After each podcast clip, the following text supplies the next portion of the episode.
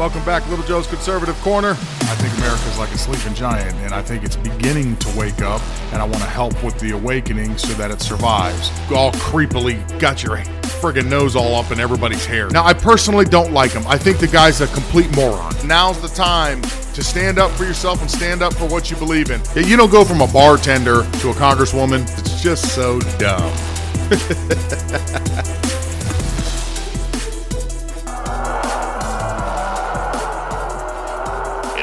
1977, the worst winter in a century struck the United States. Arctic cold gripped the Midwest for weeks on end. Great blizzards paralyzed cities of the Northeast. One desperate night in Buffalo, eight people froze to death in marooned cars. Pat Bushnell was on the road that night. traffic just absolutely stopped. I was afraid of being stuck in the car all night long with the uh, cold and the wind running out of gas. And then what? I think that if we had to go through a real bad winter, just like we just went through, I think we'd have to think about moving someplace else. Move where? The brutal buffalo winter might become common all over the United States. Climate experts believe the next ice age is on its way. According to recent evidence, it could come sooner than anyone had expected. At weather stations in the far north, temperatures have been dropping for 30 years. Seacoasts long free of summer ice are now blocked year-round. According to some climatologists, within a lifetime, we might be living in the next ice age.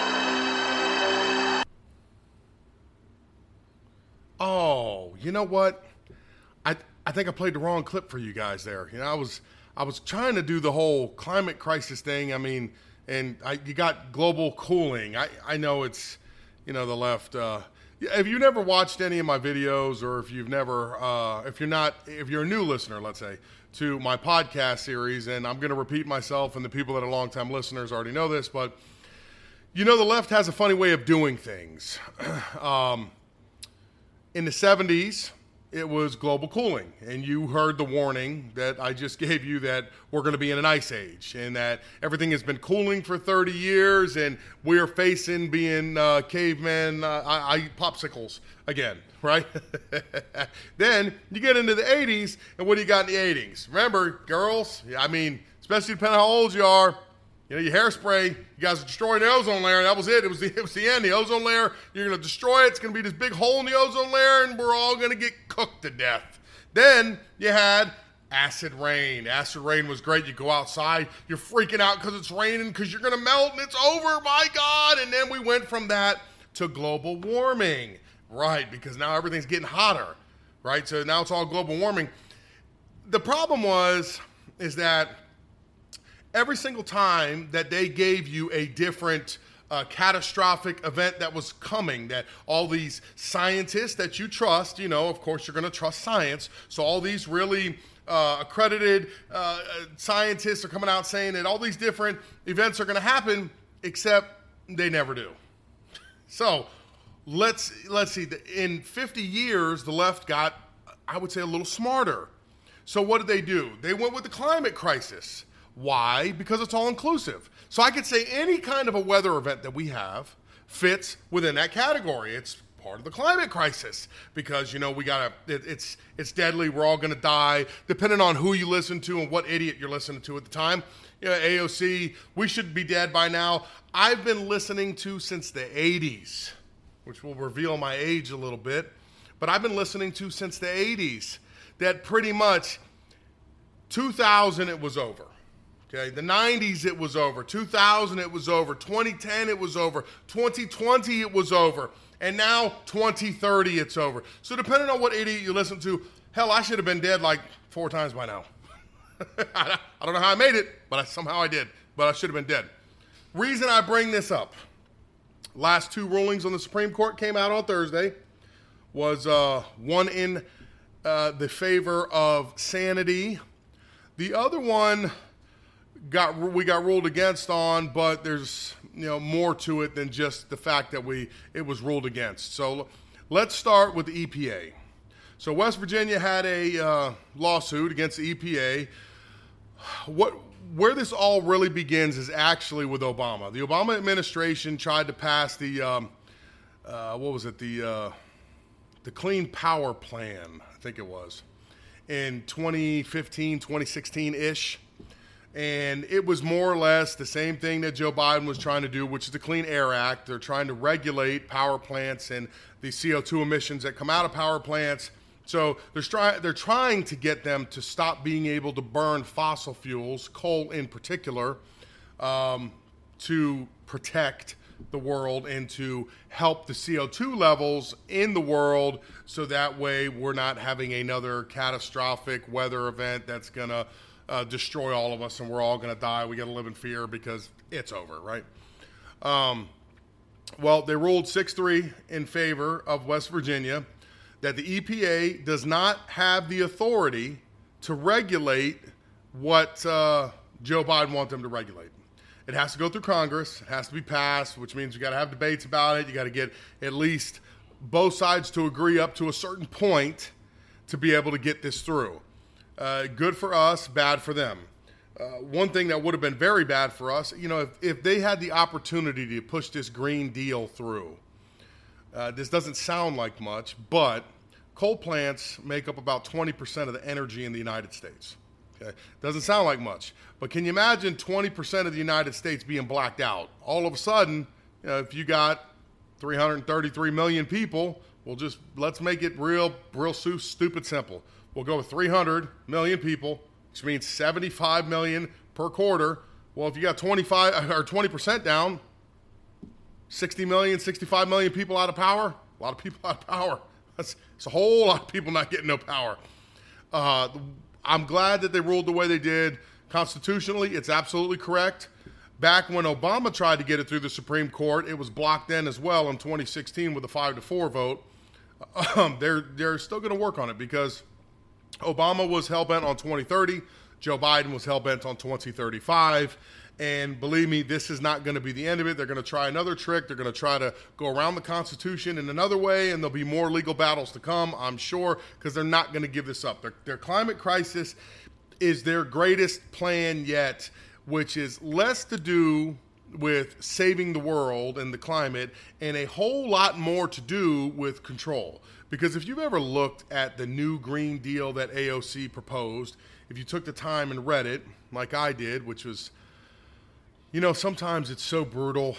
You know, you just you just you want to gouge your eyes out or maybe do a head dive off the roof because reading this stuff it's painful because it's just it, it, reads like instructions because it, it kind of is so it, it's not fun to read however i did read it and literally i got to tell you 90 uh, 95% of it is about controlling and regulations on businesses and people's lives on what you can and can't buy, what you what products you're allowed to have, what types of vehicles you're allowed to have, what types of power you're allowed to use.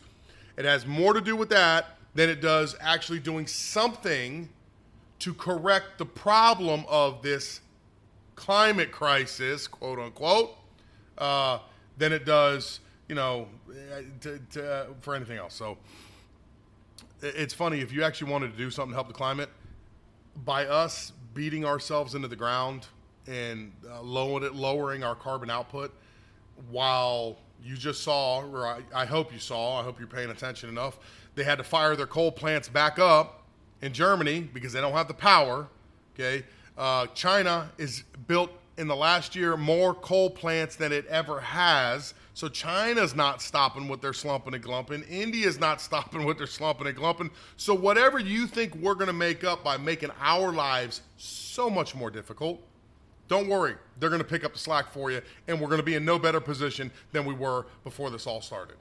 It's just a load of crap. The whole climate crisis thing, load of crap. It's control. It's control. That's it. Period. The end. Uh, you can see it however you want to. You want one of those crazy tree huggers that that believes in it, and you're die hard and you believe in it. As many facts as you could try to show me that these things are happening is as many facts as I could show you that they're not. That's that's where I'm at, that, at with that. However, we got a good ruling on that, so we live to play another day. They're not going to be allowed to regulate us uh, at least yet, and we can move forward. The second one that came out, the Remain in Mexico, did not go our way. Kavanaugh and, uh, uh, oh God, your other uh, Roberts. Jesus, I was totally drawing a blank there. Kavanaugh and Roberts defected. They kicked it back down to the lower courts with some instruction. So it's not that it's completely done yet. It just kind of got punted away for now so they can fight more about it. But in the meantime, let's be honest, we all know Sleepy Creepy is going to make sure that he ends that. What is that going to trigger? If you thought that the border was under assault right now, uh, it the problem that's about to come is going to be a whole lot worse. Once these people hear that they do not have to wait in Mexico anymore, that they can get into the United States, be led into the interior, and just on a promise that you come back for your court date, oh man, the border is about to be to get even more overrun if it's even possible than it is right now. As of the predictions for the rest of this year, remember we're running fiscal years October to October. We're coming up on the end of the fiscal year. Um, by the numbers they're running, 2.1 million illegal crossings are going to happen this year, potentially people staying in the United States this year. I'd like to point out 2.1 million people. There are 15 states plus the District of Columbia that have less than 2.1 million people in the entire state. 15 states. Now, if you wanted to start adding up your lowest number states to your highest, you, probably 2.1 is going to get you around the 3 4 state mark of people in those entire states that just came across the border. Yeah, you think that the people in Texas and Arizona, in New Mexico, and everywhere down, you think they're uh, a little upset that all these people are flooding in and these are the first states that they're bombarding? California, I mean, I don't even bring you guys up because you, know, I, you got to be used to it by now. Because California, uh, did, they even have a border? Um, it's always open. It's always been open because you guys have been run by Democrats for half a century. I think the only exception to that was Arnold, who is Arnold really a Republican? I mean, is he really a conservative? Does he really care about borders? Eh, that was the best you had in recent history. Beyond that, you guys have been pretty much a blue state for the half a century or so, and in that time, you guys have destroyed your state. Not you guys, but at least the people running the state have destroyed your state. Now, uh, as far as catch and release goes, which is what is going to be reinstituted, what, Obama had, what Joe Biden's going to do, because you know this is pretty much Obama's third term. Catch and release means that once they're in here, they set you up with a court date, let you go, and on the promise that you'll come back. Well, statistics show 90% of people with catch and release do not return to their court date, which means once they get into the interior, they're ghosts. They're going to travel around, go whatever, wherever, whatever place they're going to go to where potentially there is either family or friends or a particular place that maybe they had in mind that they wanted to be at. And they're going to do their best to get in there, get some type of um, identification legally, illegally, more than likely illegally. I guess it would depend on what state you're in. Maybe you can get something legally. Um, and that's it. And for better or worse, you're here. I have a big issue with it personally, and I've uh, I'm not shy about voicing my opinion on that. if you're coming to the United States, your first act here is breaking the law by coming over the border, which already is not really great for me because you're you're already breaking our laws right off the rip. Uh, secondly, I don't understand why it's a problem to be checked out. I don't understand why people feel like it's a problem for them to be checked out. I don't understand why they don't want to go through the process of becoming a citizen because it's safer for them and better for us. Safer for them because you don't have to worry about being deported. You're part of the country, you got a social security, you're working like everybody else, you're paying taxes like everybody else. Nobody can't say nothing to you because you're now a citizen. I don't know why you wouldn't want to go that route. I don't know why you would go the route of I'm going to sneak in here and have to look over my shoulder the rest of my life. It's like you're a criminal the rest of your life. I don't know why they would do that, but everybody's different. Everybody chooses a different way uh, of being, and that's just some people's ways. So that ruling didn't do too well. However, over the course of the month, the Supreme Court rulings that have come out, man, there's been a lot of lib tears. Oh, God. I mean, Roe versus Wade, they're doing exactly what we knew they were going to do with Roe, Roe v. Wade. So I was confident from the beginning it was going to get overturned. Now that it has been overturned and they're pouting and screaming and fighting, they're doing exactly what I knew the left was going to do. And now they're calling for the end of the filibuster. They're trying to sidestep Congress and have Joe Biden enact some type of a law where federally it's going to be legal. I mean, I've even seen such stupid things from people like AOC. Yeah, that, that uh, oh, uh, we, we should open up abortion clinics on federal land.